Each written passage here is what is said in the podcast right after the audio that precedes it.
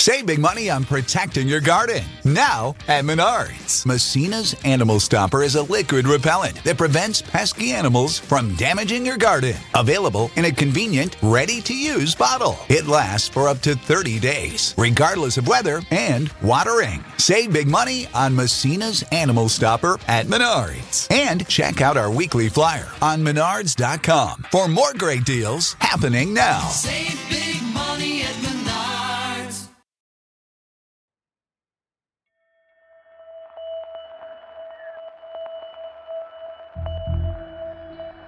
It was a little windy that March morning in Hope Mills, North Carolina. Spring was just around the corner on a crisp, dry day. In a ranch style house on McDonald Road, Kent Jacobs pulled on a familiar weekend uniform his black Harley Davidson sweatshirt and his black sneakers. Kent and his mom had a Sunday routine. She would head to church. He would take a walk. Usually, Kent turned right onto McDonald and a quarter mile later made a left, passing mobile homes and patches of woods. Along this stretch of country highway, it was common to see Kent walking alone, and people knew him by his dark hair and ready grin. At Peach Farm Road, Kent would make another left. It was a few miles, at least three or four miles. Um, but it was, I mean, it, it was a it was a well worn path for him. He knew it, it was always the same, always the same. That is Kent's brother, Keith Jacobs. He says Kent's destination on his weekend walks was a place close to Kent's heart, the neighborhood where Kent grew up, where he could hang out with his childhood friends for a few hours. Kim Baber is Kent's sister. I'm just saying Kent is all you had to say. Everybody knew who he was. Most Sundays, Kent's mom got home first. She knew Kent would walk through the door by 5 p.m., and he was never late. Until that Sunday, March 10th, 2002.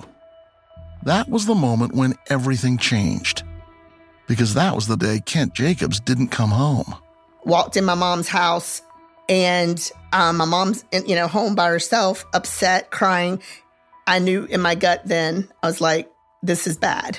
It was a different kind of upset for my mom for the first time that I'd ever experienced when it came to Kent. I, I knew my mom knew something was wrong.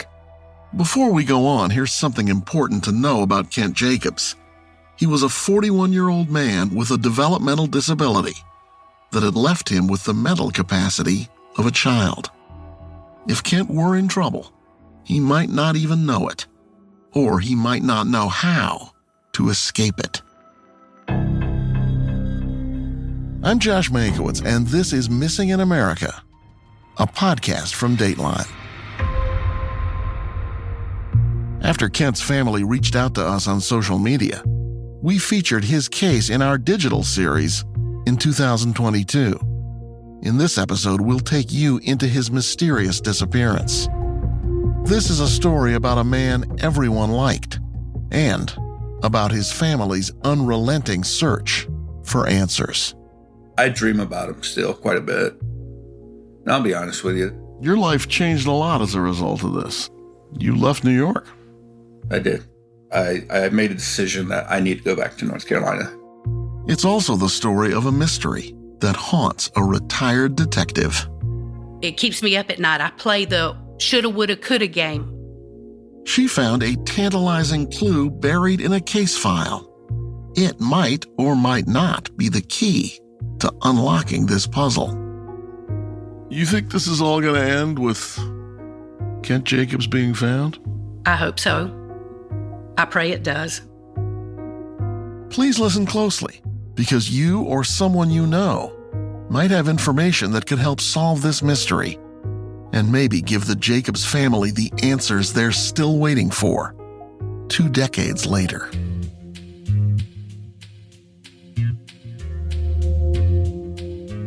Kent Jacobs was the eldest of five. Jackie came next, then Kim, Keith, and Kelvin. Your parents liked K's. Very much. Very much. and then, of course, we have the, I guess, the odd one, Jackie. How'd she escape? Or did they run out of they run out of K's? Yeah. but yeah, that kind of made us, I guess, unique in our own little way. Sister Kim says Kent's disability never defined him or their family. He went to the same public high school they attended, where he took classes for kids with intellectual disabilities. I mean, he was just big brother. If you met him, yeah, maybe you would notice that there was a, you know, a delay there, but not anything, you know, that kept him from doing what he wanted, you know, doing things he loved. Kent was passionate about two things in particular, and everyone who knew him knew that. Loved, you know, Harley Davidsons and then um, got into NASCAR racing. When he was a fan of something, he was a diehard fan. He was into NASCAR and Harleys even though he didn't drive and couldn't ride a motorcycle. That's correct. That's correct. but loved um, just the sport of it. He loved the sound of them, the noise. he just loved he just loved the the excitement of them. That's Kent's brother Keith again. It was tough keeping up with him. he was just always on the go. In his early 20s, Kent moved into a group home. It's where he lived during the week and where he had a job, doing custodial work for Cumberland County, there in North Carolina. On Fridays, Kent's mom, Martha, would pick him up and bring him home for the weekend. Keith, 10 years younger than Kent, looked forward to those visits. He always gave me a great big hug and um, he was genuinely happy to see me and that's that's uh it's it's such a beautiful feeling when you know there's one person in the world who is genuinely happy to see you. On those weekends home, Kent was a familiar face in Hope Mills. All six square miles of it. As he'd go off on walks, you never worried about that. Absolutely never worried about it. Always came back. For almost 20 years, this was Kent's routine. It would take him an hour or so to walk to the neighborhood where his childhood friends still lived.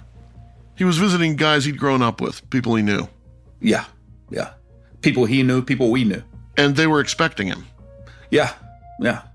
You know, it wasn't necessarily a scheduled thing, but they knew it's Sunday. Kent will probably be around today. There's sports on TV, that sort of thing. March 10, 2002 was like any other Sunday. Kent left, knowing he had to be home by 5 p.m., because on Sunday nights his mom would drive him back to the group home. Now dusk was turning to dark.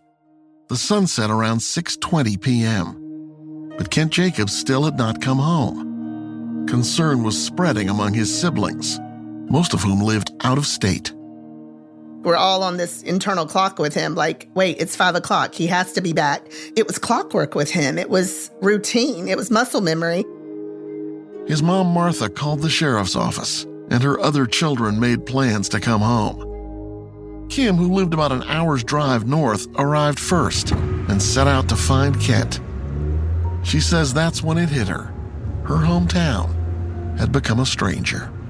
I was in my car driving around like I don't know, almost like in, in the lost world. Um, I'm riding around, you know, the neighborhood where I would think that he was, but it had changed so much. And I'm like, where am I? And I'm now trying to find people, you know, to ask questions to. And again, I don't know these people anymore. You know, I had been gone now years. Hope Mills sits on the outskirts of Fayetteville, North Carolina. When the Jacobs family moved there in the late 60s, it was a town of less than 2,000. By 2002, its population had grown to nearly 12,000. And so had the number of people mixed up in drugs. Did Kent really perceive that? Did he recognize that? No, he would have not had that capacity to do that because the people that he hung out with, they continued to live in their parents' homes, if you would. They were still in the same community. So to him, that little section of the world, I'm sure through his eyes, stayed the same. Now, as Kent's siblings retraced his steps, they saw a world that had changed. A world brimming with menace. And Kent was missing. Somewhere within it.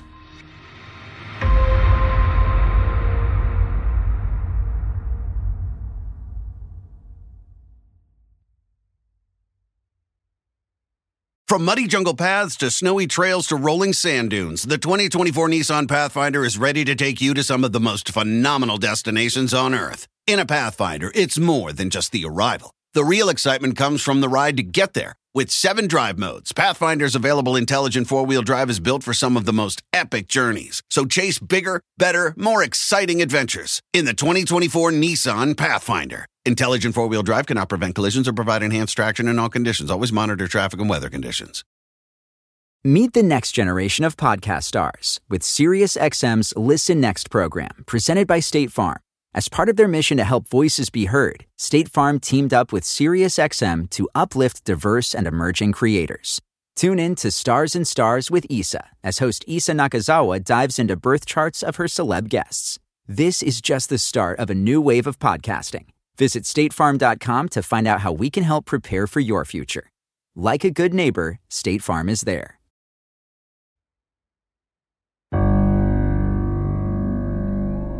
Kim Baber was suddenly a new member of the club no one wants to belong to the families of the missing.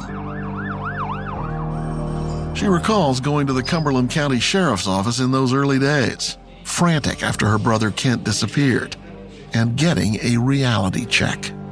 It was almost like because he was an adult missing, a missing adult, it was like, what do you want us to do? And I'm thinking, oh my gosh, I need your help. And then I just remembered somebody coming in and handed me a stack of paper. It was flyers that said missing and it had my brother on it and handed them to me and told me to go pass them out. Police would say to you, look, he's an adult. He can go wherever he wants. He's not required to check in with you or anybody else. And you would say, no, you don't understand. That's right. At this point now, this is not a normal adult. It's like for the first time we had to explain this is a person with special needs. We need your help. This is something has happened to our brother. Legally, 41 year old Kent Jacobs was, no question, an adult. More precisely, he was a middle aged man with the intellect of a child. In 2002, when Kent vanished, there were Amber Alerts for missing children. But what did not exist were specialized public alert systems for missing people with special needs. Kim believes valuable time was lost in those early hours when she says investigators didn't seem to feel a sense of urgency to look for Kent. That is something we hear a lot from families of missing adults. We asked the Sheriff's Department what they thought about Kim's take on those early days of the search for Kent. They told us they couldn't comment because the case is still open and under investigation. Kim told us the sheriff's office did step up its game a few days later. They started, you know, again, kind of connecting the dots a little bit, I think, and it, started to kind of come together. And then, yeah, it was kind of like having their force with us um, started to make a difference. You know, that's when people, you know, the town noticed, the communities noticed. It was like people started talking. Kim was no longer the only one asking questions. Kent's other siblings had rushed to North Carolina from Seattle, from New York, and from Oklahoma City, determined to help find their brother. They spread out, retracing Kent's steps that Sunday, knocking on doors, looking for information. Had anyone seen Kent? And according to Keith, it turned out some people had. They would say, uh, yes, Kent was here. He was here for an hour or so and then he left. And then we asked, what do you know where he went? And he, they say, well, he'd mentioned going to so and so's house.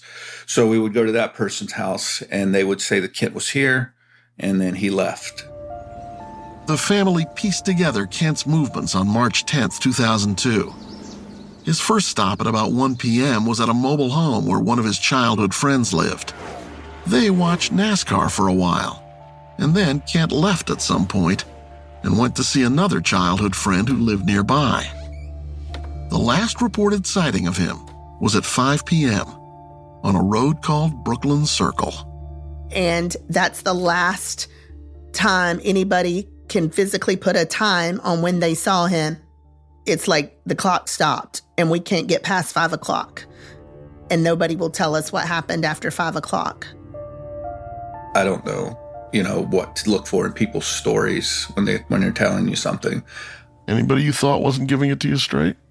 There were a couple people um, who I, I thought maybe weren't being completely forthcoming about what they knew about what happened to Kent. I think some people were not telling us everyone who was with them when they saw Kent and that sort of thing. Some of Kent's childhood friends now had very adult problems drug habits and rap sheets for crimes ranging from felony drug possession to armed robbery. Keith didn't think those friends would ever harm Kent, but he worried about the people they hung out with who also had their share of criminal convictions. Had Kent crossed paths with any of them on the day he disappeared? Would he have been trusting of people he didn't know? Would he have gone somewhere with them? I don't think he would have left the house with them. Of course, there was no guarantee that Kent hadn't stumbled into trouble. That 5 p.m. sighting of Kent on Brooklyn Circle was close to the property of a man named Cliff Jones, whose own past included a manslaughter conviction. Keith and his brother in law paid Cliff a visit. And when they got there, Keith says, Cliff was busy. We found Cliff Jones and some people in one of his rental trailers, and they were just cleaning it. I, it seemed to me they were really trying to clean this trailer. I mean, to to a great extent. Maybe this was just a standard cleaning of a trailer. I didn't know. I don't know. But they had, you know, chemicals out and buckets out and that sort of thing. Does he say why he's cleaning the trailer so hard? I didn't ask, and he didn't state. Is Cliff Jones helpful to you in that conversation? No, not very. He told us he didn't see Kent and that he didn't know anything about anything. Keith says he told sheriff's deputies about his visit to Cliff Jones and all the other tips he'd heard. Were they taking this seriously? They were. They were. Ask any of Kent's brothers or sisters, and they'll tell you his favorite day of the year was March 16th, his birthday. Maybe because in a big family, it was something he didn't have to share. That year, Kent's 42nd birthday arrived six days after he vanished. When law enforcement and volunteers fanned out across the woods and streams near where he'd last been seen, people searched in kayaks and four wheelers, on bikes, and on foot. They didn't find any trace of Kent Jacobs. Investigators told the local paper they suspected Kent was a victim of foul play. There were a couple of working theories. First off, robbery. Part of Kent's weekend routine was to go to the bank with his mom and cash his paycheck. She would hang on to the money for him and give Kent a few dollars to spend. But on that Sunday, Kent had around $200 in his pocket.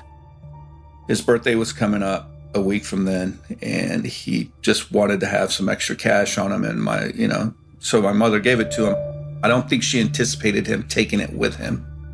Another theory someone gave Kent drugs. He overdosed. They panicked and disposed of his body. You ever hear of Kent using drugs recreationally or illegally or No, he would occasionally have a beer, but he wasn't a drug user. Neither theory seemed to go anywhere and certainly didn't bring the family any closer to finding Kent. Summer turned to fall. Alongside the highway that skirts Hope Mills, Kent Jacobs gazed out from a billboard, grinning in a black baseball cap. His name in bold letters over his supersized photo, next to the words missing and reward. And so each time Kim visited her mom, she had to drive past her brother.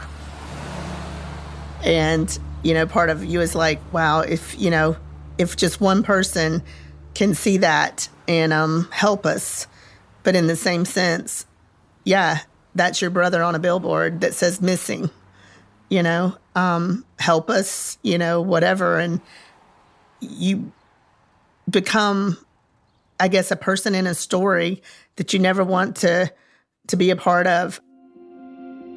Keith had known since he was a teenager that he would end up his older brother's protector. Even so, Nothing had prepared him for this. It um it made me feel like I failed my brother, like I wasn't like I failed to to protect him. So Keith put his life in New York City on hold and moved back to North Carolina to help keep the search alive. His sister Jackie had quit her job too. She deserves most of the credit for keeping Kent's name in the paper and in the news. It all took a toll. Some of the tips that came in were pretty terrible. Hard to hear. Yeah. Yeah. It was. Um, there were stories about Kent being, oh man, killed with a baseball bat. There were stories about Kent being thrown down a well. Um, just things you never want to hear about anyone you love, you know? And any one of them might be true, or they might all not be true. Yeah, exactly. Exactly. The leads slowed to a trickle and then dried up. The billboard with Kent's photo on it blew down during a Carolina storm. Eight years went by. And that's when someone new took a look at Kent's case file with fresh eyes. Her name? Cumberland County Detective Sergeant Nan Trogdon. Nan had already seen her fair share of missing persons cases. But on this one, something stood out to her immediately the total lack of any physical evidence. Not a shoe, not a shirt, n- nothing. It's like he dropped off the face of the earth. There was no physical evidence for Nan to examine, but there was a very long paper trail. When I got the case, there were banker's boxes filled with notes, and I took a legal pad and started writing down who had been talked to, who had called in a tip, So, I mean, what are we talking about? Hundreds of tips? If not more, yes. One of those tips would send the detective straight to a judge to ask for a search warrant.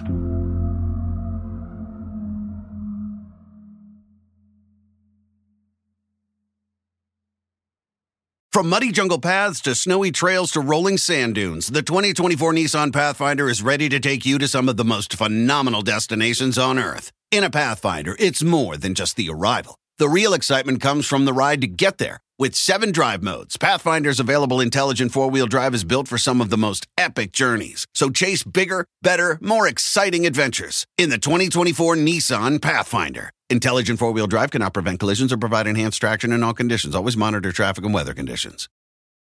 Meet the next generation of podcast stars with SiriusXM's Listen Next program, presented by State Farm.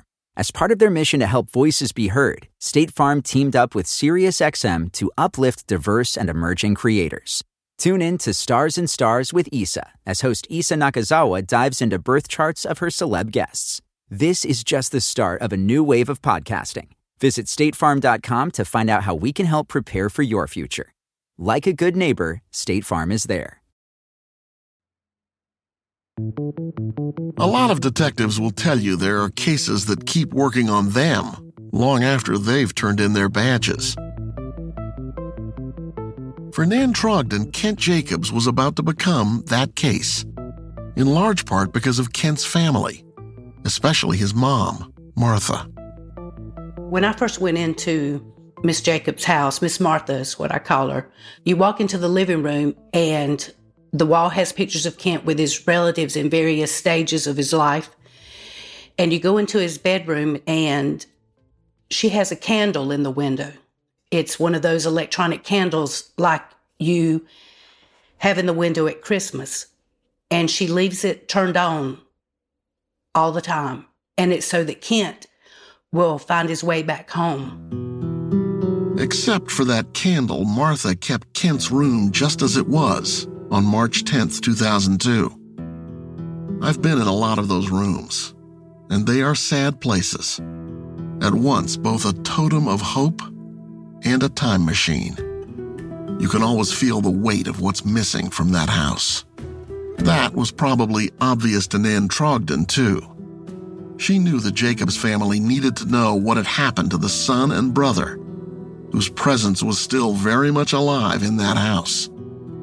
She dug into Kent's file Cases are solved by closing doors, not just opening them. That's sort of your investigative mantra, isn't it? Explain that to me. When I first got into homicide, I thought, well, you make an arrest, you go home for the day, and that's not it at all. You have to close the doors of every lead that you get, of every tip that you get. The door has to be closed to make sure that it's been investigated fully. She started looking for open doors. And that's how she found it a tip buried in Kent's file. It didn't come from just anyone. I noticed that there was a gentleman named Hank Harris. Now, Hank Harris is important because Hank Harris is the fire chief at the volunteer fire department. In the language of law enforcement, Hank Harris was a solid citizen. And in the years after Kent disappeared, the fire chief told investigators he'd had a visit from someone who said he had information about Kent Jacobs. That person was Cliff Jones. And if that name sounds familiar, that's because he's the guy Keith says he saw cleaning a trailer with chemicals and buckets just days after Kent disappeared. According to statements that I'd read, Cliff was drunk and he went to the fire department and he told Hank that Kent was buried in a refrigerator on his property. Nan says that if you know these people the way she does, that claim wasn't as far fetched as it might seem.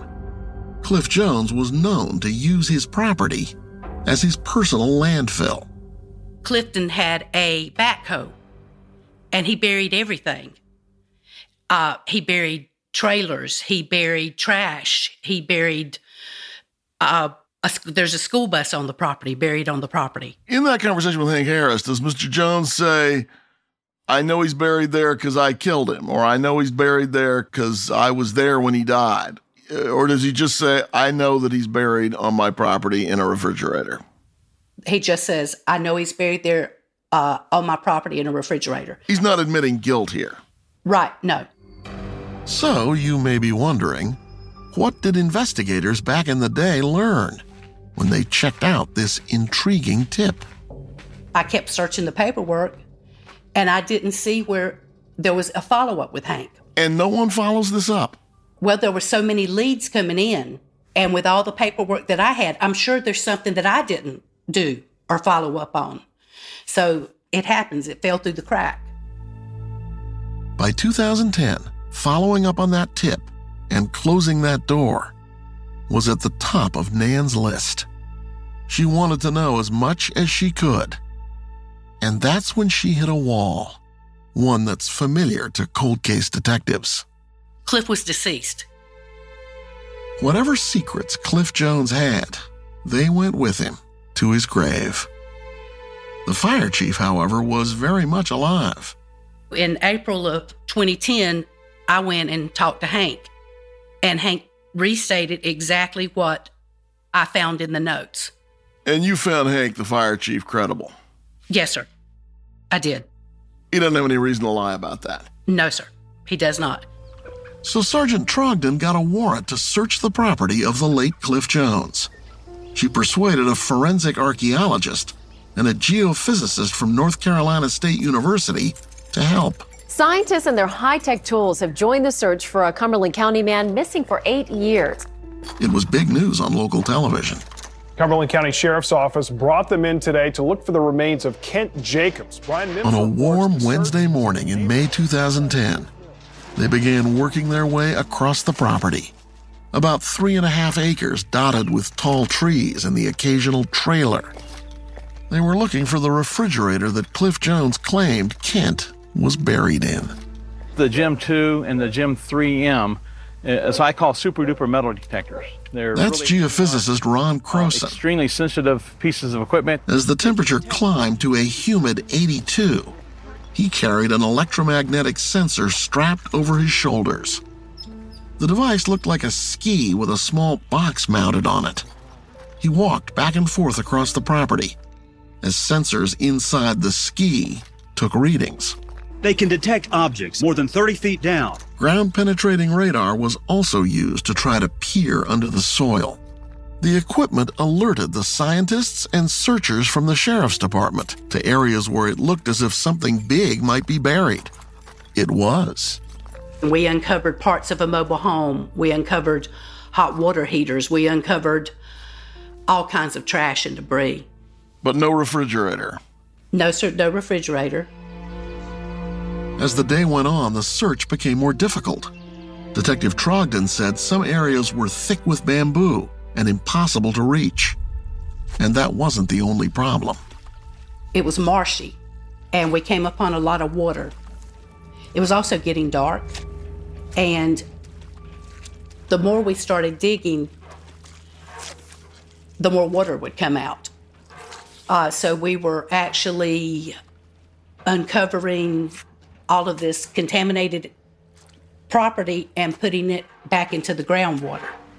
Nan said they dug up rusted metal, old carpet, and other debris that made them worried.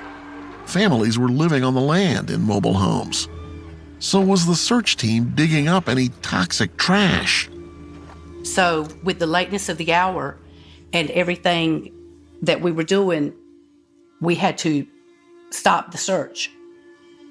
And that, according to what the sheriff's office told the local paper, was that. A deputy said the search of the Jones property was successful and had ruled out a lead. Not everyone agreed. Detective Trogdon believes the searchers failed to examine 30 to 40 percent of the area. And it's not just Nan saying that. The forensic archaeologist and geophysicist who surveyed the property submitted a report outlining the areas they were unable to search because of the thick vegetation. Areas they said likely contained more buried debris. So it's still quite possible that what's left of Kent Jacobs is still in a refrigerator, still buried somewhere on Cliff Jones' former property. It's possible, sir, yes. That was more than 10 years ago, and there have been no new searches. Kent's sister Kim does not understand why.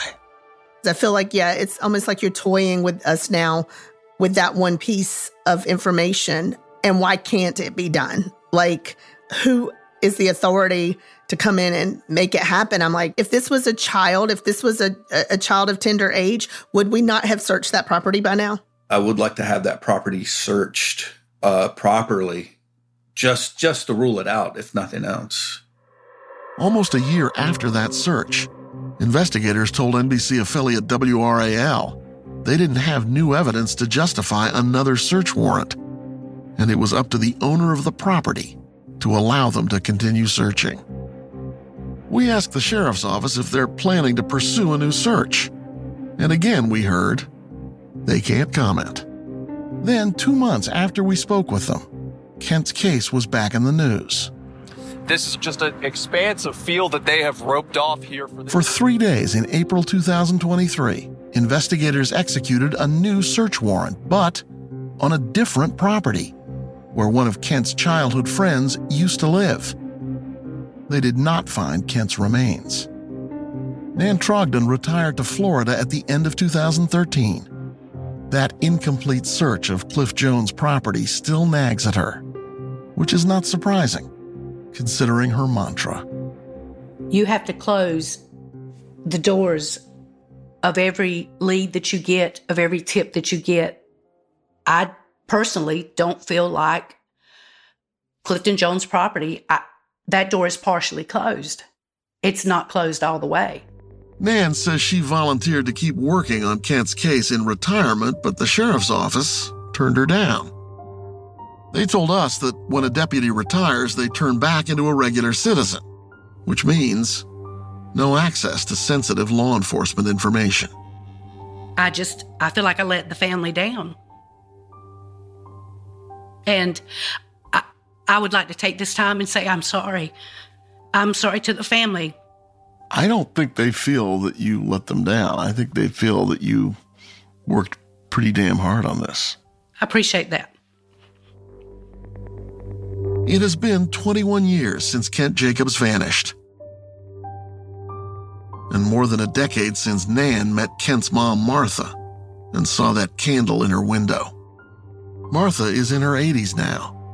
NBC affiliate WRAL interviewed her back in 2011. Each and every day,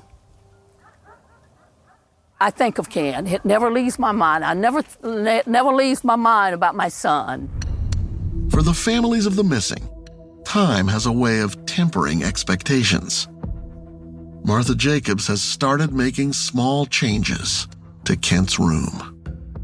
She's a mother, so yeah, of course she's going to hold out hope against hope. But um, she's a woman of faith, and I, I'm I'm honestly thinking at this point she's beginning to accept that maybe, just maybe, she will see her son in a different life. You know, she may not know she may not know what happened to him in this, but she believes she will see him in a different life. Keith moved back to New York and took his search for answers with him. For Kim, the past is always present because these questions just won't go away. I guess in my mind, it's like, what went wrong that day? I still don't understand why there's no trace. There's nothing. Like, I can't tell you how many times I thought I was so close.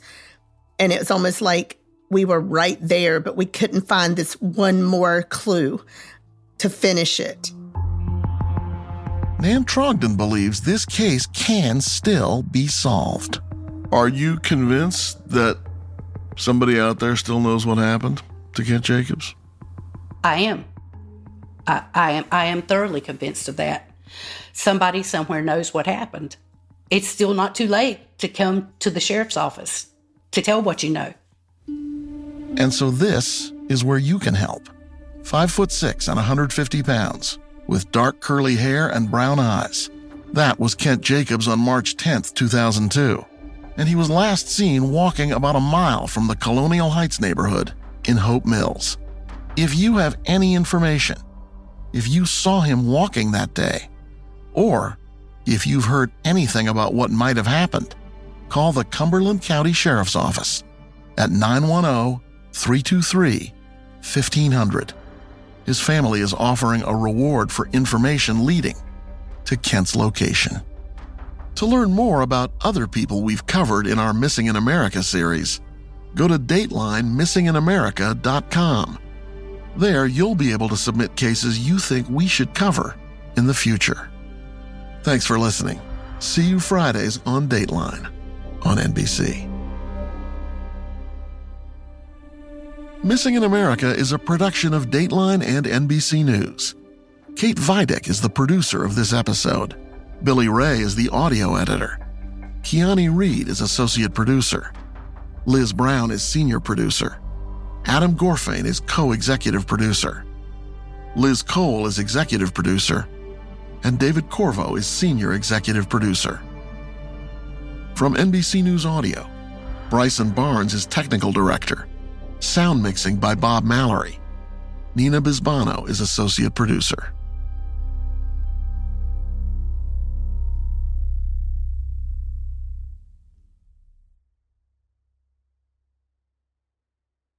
From muddy jungle paths to snowy trails to rolling sand dunes, the 2024 Nissan Pathfinder is ready to take you to some of the most phenomenal destinations on Earth. In a Pathfinder, it's more than just the arrival. The real excitement comes from the ride to get there. With seven drive modes, Pathfinder's available intelligent four wheel drive is built for some of the most epic journeys. So chase bigger, better, more exciting adventures in the 2024 Nissan Pathfinder. Intelligent four wheel drive cannot prevent collisions or provide enhanced traction in all conditions. Always monitor traffic and weather conditions.